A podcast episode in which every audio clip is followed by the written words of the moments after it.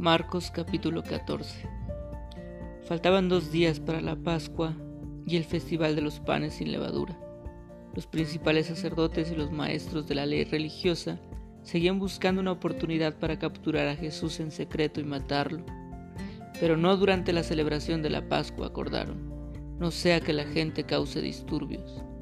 Mientras tanto, Jesús se encontraba en Betania, en la casa de Simón, un hombre que había tenido lepra. Mientras comía, entró una mujer con un hermoso frasco de alabastro que contenía un perfume costoso, preparado con esencias de nardo. Ella abrió el frasco y derramó el perfume sobre la cabeza de Jesús. Algunos que estaban a la mesa se indignaron. ¿Por qué desperdiciar un perfume tan costoso? preguntaron. Podría haberse vendido por el salario de un año y el dinero dado a los pobres. Así que la regañaron severamente. Pero Jesús respondió, déjenla en paz. ¿Por qué la critican por hacer algo tan bueno conmigo? Siempre habrá pobres entre ustedes y pueden ayudarlos cuando quieran, pero a mí no siempre me tendrán. Ella hizo lo que pudo y ungió mi cuerpo en preparación para el entierro. Les digo la verdad, en cualquier lugar del mundo donde se predique la buena noticia, se recordará y se hablará de lo que hizo esta mujer. Entonces Judas Iscariote, uno de los doce discípulos, fue a ver a los principales sacerdotes para llegar a un acuerdo de cómo entregarles a Jesús a traición. Ellos quedaron complacidos cuando oyeron la razón de su visita y le prometieron darle dinero. Entonces él comenzó a buscar una oportunidad para traicionar a Jesús. El primer día del festival de los panes sin levadura, cuando se sacrifica el cordero de la Pascua, los discípulos de Jesús le preguntaron, ¿Dónde quieres que vayamos a preparar la cena de Pascua? Así que Jesús envió a dos de ellos a Jerusalén con las siguientes instrucciones. Al entrar en la ciudad, se encontrarán con un hombre que lleva un cántaro de agua. Síganlo. En la casa donde él entre, díganle al dueño. El maestro pregunta, ¿Dónde está el cuarto de huéspedes para que pueda comer la cena de Pascua con mis discípulos? Él los llevará a un cuarto grande en el piso de arriba, que ya está listo. Allí deben preparar nuestra cena. Entonces los dos discípulos entraron en la ciudad y encontraron todo como Jesús les había dicho, y allí prepararon la cena de Pascua. Por la noche Jesús llegó con los doce. Mientras estaban a la mesa, Jesús les dijo, les digo la verdad, uno de ustedes que está aquí comiendo conmigo me traicionará. Ellos muy afligidos le preguntaron uno por uno, ¿seré yo? Él contestó, es uno de ustedes doce que come de este plato conmigo, pues el Hijo del Hombre tiene que morir tal como lo declararon las Escrituras hace mucho tiempo. Pero qué aflicción le espera aquel que lo traiciona.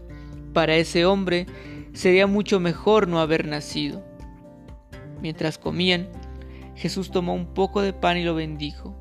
Luego lo partió en trozos, lo dio a sus discípulos y dijo, tómenlo porque esto es mi cuerpo. Y tomó en sus manos una copa de vino y dio gracias a Dios por ella. Se la dio a ellos y todos bebieron de la copa y les dijo, esto es mi sangre, la cual confirma el pacto entre Dios y su pueblo. Es derramada como sacrificio por muchos les digo la verdad, no volveré a beber vino hasta el día en que, en que lo beba nuevo en el reino de Dios. Luego cantaron un himno y salieron al monte de los olivos. En el camino Jesús les dijo, todos ustedes me abandonarán porque la escritura dice, Dios golpeará al pastor y las ovejas se dispersarán. Sin embargo, después de ser levantado de los muertos, Iré delante de ustedes a Galilea y allí los veré. Pedro le dijo, Aunque todos te abandonen, yo jamás lo haré. Jesús respondió, Te digo la verdad, Pedro, esta misma noche, antes de que cante el gallo dos veces, negarás tres veces que me conoces. No, exclamó Pedro enfáticamente, aunque tenga que morir contigo, jamás te negaré y los demás juraron lo mismo. Fueron al huerto de olivos llamado Getsemaní y Jesús dijo, siéntense aquí mientras yo voy a orar. Se llevó a Pedro, a Santiago y a Juan y comenzó a afligirse y angustiarse profundamente. Les dijo, mi alma está destrozada de tanta tristeza, hasta el punto de la muerte. Quédense aquí y velen conmigo. Se adelantó un poco más y cayó en tierra. Pidió en oración que si fuera posible pasara de él la horrible hora que le esperaba. Abba, Padre, clamó, todo es posible para ti. Te pido que quites esta copa de sufrimiento de mí. Sin embargo, quiero que se haga tu voluntad, no la mía. Luego volvió y encontró a los discípulos dormidos. Le dijo a Pedro, Simón, ¿estás dormido? ¿No pudiste velar conmigo ni siquiera una hora? Velen y oren para que no cedan ante la tentación, porque el espíritu está dispuesto, pero el cuerpo es débil. Entonces Jesús les dejó otra vez e hizo la misma oración que antes. Cuando regresó de nuevo a donde estaban ellos, los encontró dormidos porque no podían mantener los ojos abiertos y no sabían qué decir. Cuando volvió a ellos por tercera vez les dijo, adelante, duerman, descansen, pero no la hora, pero no, la hora ha llegado. El Hijo del Hombre es traicionado y entregado en manos de pecadores. Levántense, vamos, miren el que me traiciona ya está aquí. En ese mismo instante, mientras Jesús todavía hablaba, llegó Judas, uno de los doce discípulos, con una multitud de hombres armados con espadas y palos. Los habían enviado los principales sacerdotes, los maestros de la ley religiosa y los ancianos. El traidor, Judas, había acordado previamente con ellos una señal. Sabrán a cuál arrestar cuando yo los salude con un beso. Entonces podrán llevárselo bajo custodia. En cuanto llegaron, Judas se acercó a Jesús. Rabí, exclamó, y le dio el beso. Entonces los otros agarraron a Jesús y lo arrestaron. Pero uno de los hombres que estaban con Jesús sacó su espada e hirió al esclavo del sumo sacerdote cortándole una oreja. Jesús les preguntó, ¿acaso soy un, peligro, peligroso revolucionario para que vengan con espadas y palos para arrestarme? ¿Por qué no me arrestaron en el templo? Estuve enseñando allí entre ustedes todos los días. Pero estas cosas suceden para que se cumplan lo que dicen las escrituras, acerca de mí. Entonces todos sus discípulos lo abandonaron y huyeron. Un joven que lo seguía solamente llevaba puesta una camisa de noche de lino. Cuando la turba intentó agarrarlo, su camisa de noche se deslizó y huyó desnudo. Levantaron a Jesús a la casa del sumo sacerdote, donde se habían reunido los principales sacerdotes, los ancianos y los maestros de la ley religiosa.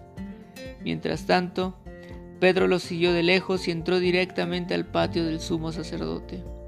Allí se sentó con los guardias para calentarse junto a la fogata.